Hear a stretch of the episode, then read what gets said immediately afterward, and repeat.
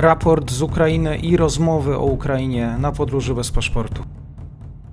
Dzień dobry wszystkim słuchaczom, dzień dobry wszystkim widzom. Kolejny dzień wojny na Ukrainie, ważny dzień wojny na Ukrainie, w rytm wydarzeń na froncie. Ze mną jest dr Marek Kozubel. Dzień dobry, bardzo mi miło. Witam panie redaktorze, witam naszych widzów oraz słuchaczy.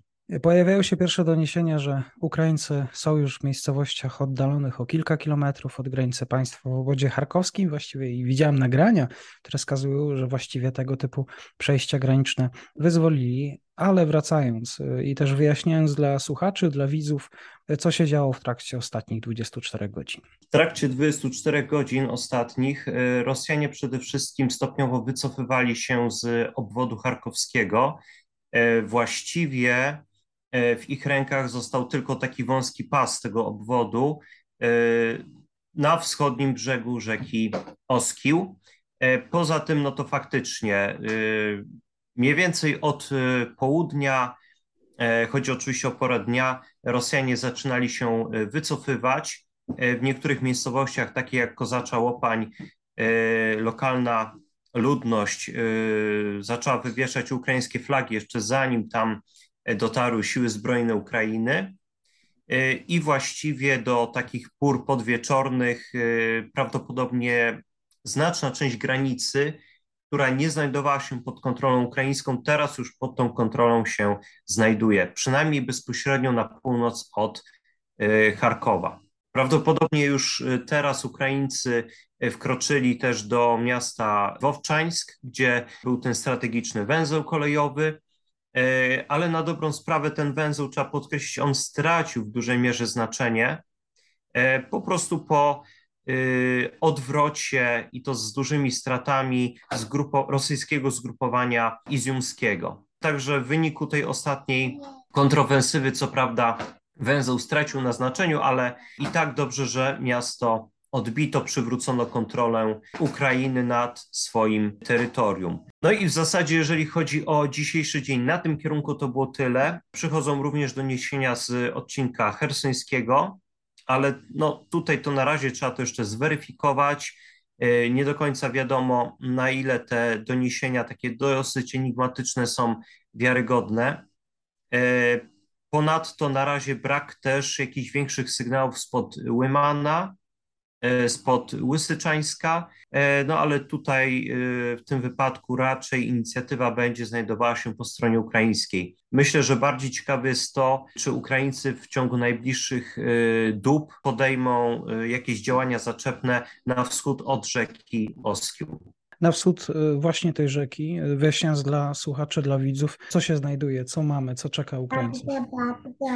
E, z jednej strony będzie to miasto swatowe, przez które też przechodzą kolejne nitki drogowe, kolejowe, przez które Rosjanie mogliby zaopatrywać swoje siły na Donbasie, ale również y, pamiętajmy o takim mieście Starobielsk, które znajduje się nad rzeką Ajdar. Jeżeli Ukraińcy doszliby do linii tej rzeki, no to znaczna część, dosyć spora obwodu y, łuchańskiego zostałaby też wyzwolona. Poza pewnymi korzyściami militarnymi, bo po prostu zmniejszyłaby się liczba nitek, przez które Rosjanie mogliby zaopatrywać swoje zgrupowanie na Donbasie, to dodatkowo byłby to sukces z jednej strony moralny, podniósłby społeczeństwo na duchu, również te, które znajduje się na terenie okupowanym. E, z drugiej strony byłby to też sukces polityczny, bo, bo ponieważ e, po prostu pokrzyżowałby plany polityczne Rosjan. Pamiętajmy, że zależy im na przeprowadzeniu referendum,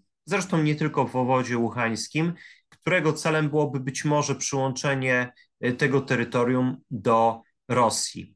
Także ja bym nie wykluczał, że Ukraińcy mogą się podjąć takich działań w kierunku linii rzeki Ajdar, E, myślę, że pójście dalej byłoby przynajmniej na tą chwilę zbyt ryzykowne, bo Ukraińcy jeszcze muszą obstawiać jakimiś oddziałami granicę z Rosją. Musieliby w jakiś sposób ubezpieczyć swoją e, lewą flankę, ale z drugiej strony y, takie uderzenie mogłoby skłonić Rosjan w rejonie e, Siewierodoniecka i Łysyczańska do odwrotu.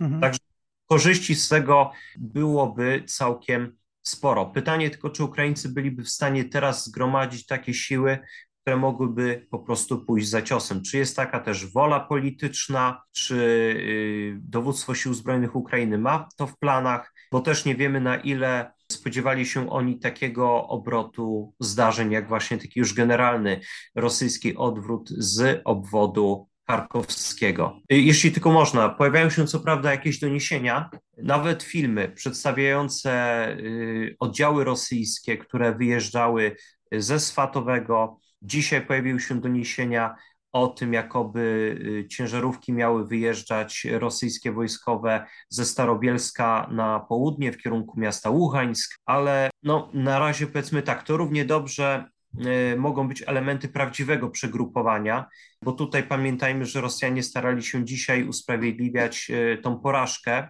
na północ od Iziumu tym, jakoby było to przegrupowanie sił. Czyli taki kolejny gest, tak zwany kolejny gest dobrej woli, czyli próba pudrowania e, ewidentnej porażki. Ale w tym wypadku, w wypadku Swatowego, w wypadku e, Starobielska może faktycznie e, mieć miejsce przegrupowanie, a nie od razu paniczna ucieczka Rosjan. Na to bym jeszcze nie liczył. Mhm. No właśnie miałem zapytać, jak strona rosyjska tłumaczy te wydarzenia, które mają miejsce w trakcie ostatnich 48 godzin. E, to myślę, że połowa świata analityków zastanawia się, jakie dzisiaj właściwie takie realne, e, realne nastroje na Kremlu. No, podejrzewam, że nastroje pewnie są fatalne.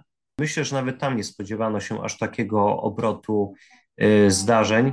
Rosjanie, zauważmy, bardzo mocno się skupili przede wszystkim na południu. Solidnie wzmocnili żołnierzem i sprzętem y, odcinek hersoński, ale na dobrą sprawę zdajemy sobie wszyscy sprawę z tego, że przez himarsowanie przepraw i różnych składów, punktów dowodzenia, miejsc koncentracji prawobrzeżnej części obwodu hersońskiego, y, no to po prostu poniekąd te oddziały znajdują się w pewnego rodzaju pułapce. Jeżeli coś pójdzie nie tak, no to skończy się to tak jak pod Iziumem. Trzeba będzie porzucić masy sprzętu, amunicji, paliw y, i za wszelką cenę ratować skład osobowy. Czyli tak samo jak to było y, właśnie w przypadku ratowania zgrupowania izjumskiego. To po prostu też przebiegało na takiej zasadzie, albo to, albo to. Wiadomo, że Rosjanom bardziej zależy na ratowaniu składu osobowego, sprzętu trochę jeszcze znajdą wbrew pozorom, nawet jeżeli to będą starocie, które bardziej pasują do muzeum niż na współczesne pole bitwy. Tak jest. Podsumowanie. Niedziela, 11 września, dr Marek Kozuber. Serdecznie dziękuję za, za Pana pracę i jesteśmy w kontakcie. Ja również dziękuję Panie redaktorze. Pozdrawiam wszystkich serdecznie.